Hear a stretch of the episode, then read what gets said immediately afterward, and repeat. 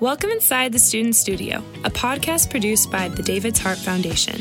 The David's Harp Foundation is a nonprofit organization that uses the power of media to reach, engage, and equip at risk and homeless youth. Tune in each week for student produced podcasts and instructor reflections. You are now officially inside the Student Studio. All right, you're inside the student studio. I am your host, Instructor Shad, and I am with two very, very special Yeah. people by the name of Instructor Brandon Step Yes, sir. and our good friend Ricardo. Yo, what's up? Yeah. So right now we're just gonna um, you know, have some fun, talk about a couple of situations, t- Yeah. couple of topics. Yeah. Excuse the stutter. So, So uh, let me introduce Ricardo formally, right? Let's do so, it. This is my guy. I love him a lot. He's been uh, in the student studio now for two years. Yeah, about Two years. yeah. And this There's guy is quarters passionate. in between. Yes, sir. He's passionate. He's passionate. Yeah. Not only about music, but about uh, hardcore music. Yeah. Yeah. So that's a special genre. That- let me tell you. I'm telling you, man, you don't ever want to be caught in one of those uh, hardcore pits. Ah, no, you don't want to be. Mm-mm. You might catch your elbow in the fist, and they might just smile at you at the same time. You know. Yeah. But- t- tell us a little bit about that. What? what So so hardcore genre. The hardcore genre is based mostly around just being a family all together. You know, everybody's a friend. You know, you hit somebody. You know, it, it's not meant to hurt you. It's meant to just release the aggression that's inside of mm. everybody. Mm. You know, that's what the music is about, and that's what the shows are for. Also, Yeah. the pit is there for the people to release their aggression. Hits and Help them, smiles. you know? Yeah. Yeah, trying to you, smiles man. and best friends. You Love know? it. It's Love family. it. It's a family movement. So how did you get how did you get started in in hardcore music?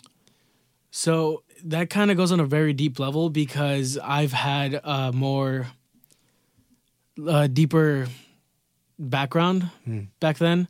And so I took to hardcore because it really spoke to me in those deep levels and it helped me out. And though most of it seems really angry, hmm. it helps me release the anger that I have inside, whether it be through lyrics, whether it be hmm. through the actual music itself, or you just go into a show. It may look like I'm angry, but hmm. most of all, I'm just happy that I'm there and with everybody that I know. Nah, that's cool. That's cool, man. So so I personally know, right, that you also have a band, a hardcore band. I had, sadly. Oh no. yeah. Dang. I forgot to tell you. Bands I, I come forgot and to go. tell around. Yeah, I mean, it, it, they come and go, but uh, as long as I can keep those guys as friends, you know, Yeah. they're still yeah, around. That's most important. yeah, that's that's all I really care about. That's good, man. So what happened? You gonna tell us the So um, The breakup? it- there's not much that went into it. I guess um, we started adding a new, a few new guys. Mm-hmm. So there was this new guy that we added into the group. uh, His name is Taylor, um, and he was supposed to be the new guitarist. We moved our our um, we ended up moving our drummer out into a secondary guitar spot Okay. and uh, we were gonna get a new drummer. His name was Lee, Hmm. and uh, Taylor, the new guitarist, had the idea to um, just completely change the genre. Oh, okay. So I guess I was becoming a little bit too much. There was a few arguments here and there, but uh, and and in the end, um, the original two, uh, Diego and uh, EJ, yeah. They just decided to drop mainly because they had their own other issues. EJ is still in school, and uh, Diego wants to pursue other passions of his, and I respect that. I don't mind it. None of the arguments were over a girl, were they? Oh no, no, Just no, making never. sure, man. You know, You know? you gotta, hey, you gotta ask those kind of questions, bro. Yeah, yeah. so so hardcore music, man. So who's your top of the top of the top of the heap hardcore See, band? That that's a very hard choice because I love a lot of the local bands. We have um, we have the bands and the Flesh, uh, the old Impel Thy Neighbor. We have Victimized. We have my friends in Val Creations. Hmm. We have a lot of bands out here in San Diego with amazing talent. That's cool. Even around, even up north, up in Upland and by LA, a lot of bands that come down here and play. A lot of the bands out here go up there and play. That's cool. Um, but if I had to choose, I would honestly just, if I could, group up all my friends together and make them one big band, and there you go. That would be cool, man. that would be cool. So so in in the hardcore genre that like kind of just thinking about what the music is and I know how passionate you are about it. Like we kind of talked a little bit about your motivation behind it, but from a deeper level like what is it about just uh, the pain of it that just kind of drew you to it? Like what is it from an inside perspective? What really drew to me, what really drew me to it, it was the um, excuse the stutter, but Oh, that's cool. it's the the fact that a lot of those people are angry because of actions that they've had that they have experienced, uh, whether it be left by somebody, whether it was um, just uh, a traumatic event, losing somebody, Wow.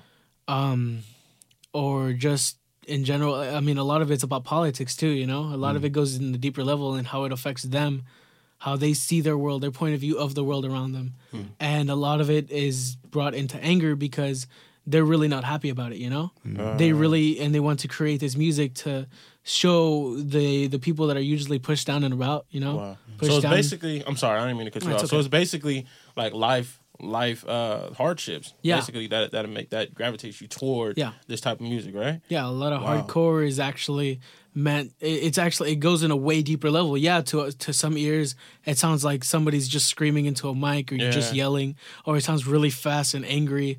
But it goes in a deeper level when you're actually at a show or actually read into the lyrics.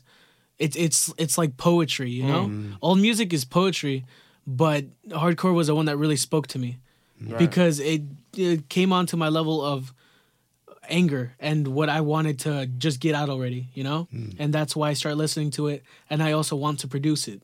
Hmm. Oh, that's good because I never knew that. Hmm. Like, because I would hear it, and um, I never, I would, I wouldn't.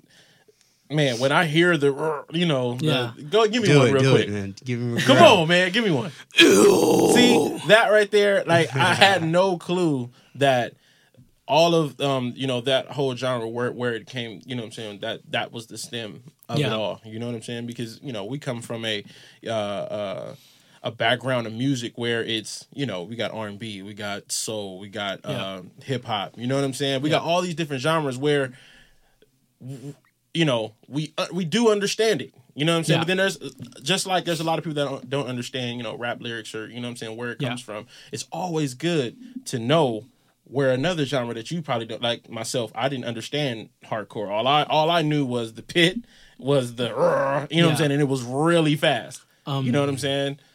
One th- one good thing to know is that hardcore has been around for kind of a decently long time. It um it didn't well, it wasn't originally just straight up hardcore.